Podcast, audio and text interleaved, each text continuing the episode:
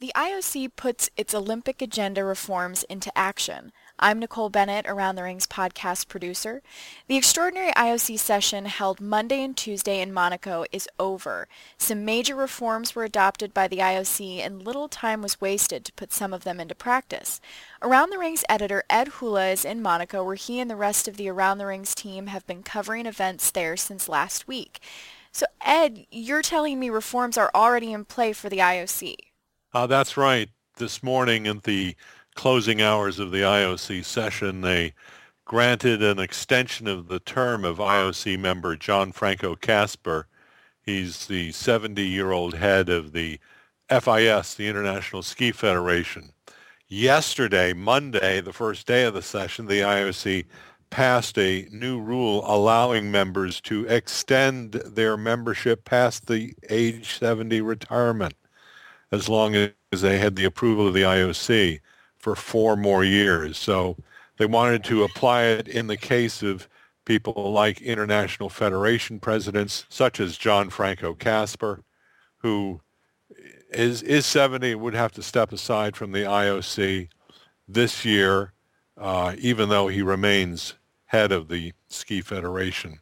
So that was done, and that's the first time that's happened. They have four more exemptions that they can grant, a total of five at any one time.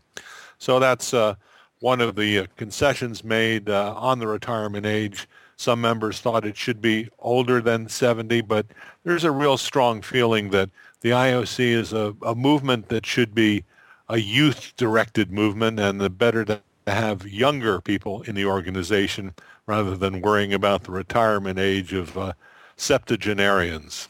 Now I understand they've already put reforms into action concerning the process of bidding for the games. Well, today at his press conference closing the IOC session, the, the president of the IOC, Thomas Bach, uh, said that the so-called invitation process for cities considering bidding for the Olympic Games would begin around January 15th, uh, just over a month from now.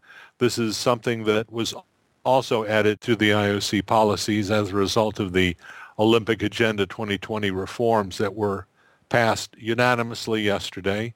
Uh, the invitation process, uh, kind of an open-ended uh, situation where cities interested in bidding for the games can meet with the IOC, consult, and a, and a dialogue takes place where there's a, a way for cities, potential bidders, and the IOC to see what's the best way for a city to bid for the games, what's the best fit for a city and how the games are staged.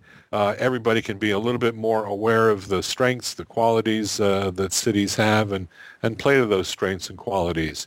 That will be a lead up to the actual formal process, which begins in September 2015 when the IOC will ask for formal applications from cities for the 2024 Summer Olympics. And regarding Olympic bids, some word from Monaco about a U.S. bid for the Games? Right. Karen Rosen, one of our reporters, one of the members of our team here in, in Monaco, spoke with Larry Probst, the U.S. Olympic Committee chair today as the uh, session came to an end. He is also an IOC member from the United States, and he says he's gotten a lot of encouragement from fellow IOC members for a U.S. bid, and that definitely December 16th, next Tuesday, in, near San Francisco, the U.S. Olympic Committee Board of Directors will meet and decide whether to bid for the 2024 Olympics.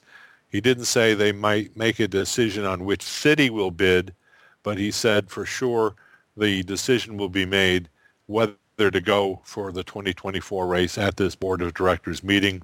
Boston, Los Angeles, Washington, and San Francisco are the four cities that are in the running for the U.S. nomination.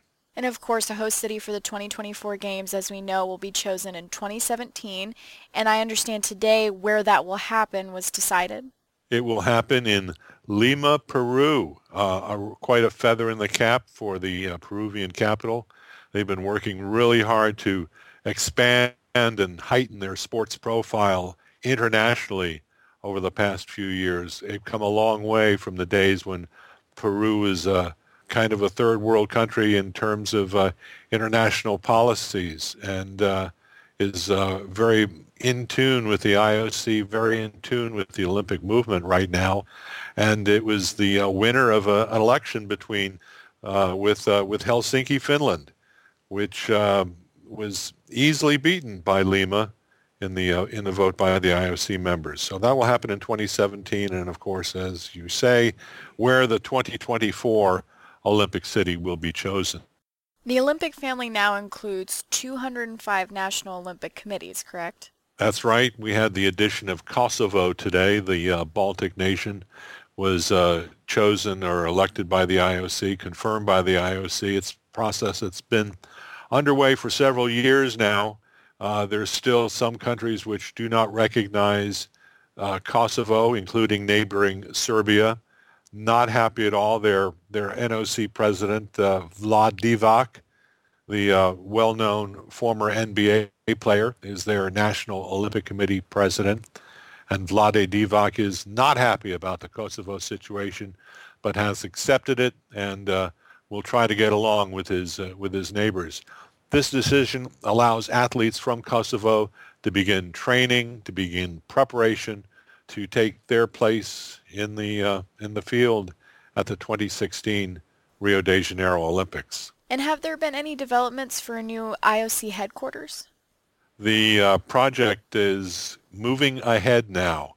Uh, the IOC members today got their really first look at what the Danish architecture firm is coming up with for this new headquarters in Lausanne, Switzerland. It's going to allow the IOC to consolidate its operations from four buildings around Lausanne into one, a very modern structure that still preserves the uh, ancient Chateau de Vidy, which is uh, where the IOC began its tenure in Lausanne 100 years ago. Uh, very modern design for this building, very striking. Uh, the Olympic Family House, as it's called, still no definite date on when it would be completed, but I think we're looking at at least three to four years from now. What can we expect from the next IOC session? Well, that's uh, coming up in just a few months, relatively speaking. It'll happen in the end of July in Kuala Lumpur, Malaysia. The, the big development there, of course, will happen with the selection of the 2022 Winter Olympic city host. That's kind of a dubious race right now between Beijing, China, and Almaty, Kazakhstan. The race between two cities, a, a rare one, and it's very unusual to see these two cities, the only cities running for this Winter Olympics. Well, I guess before I let you go, last but not least, is there anything you'd like to say to the team that's been working with you in Monaco? Well, thank you. Merci beaucoup, as they say in Monaco, but thanks very much for all of your hard work. Mark uh, Bisson, our European editor, Karen Rosen, assignment editor Ed Hula III, publisher Sheila Hula, and of course myself have been here for uh, the better part of a week covering the executive board meeting and the IOC session.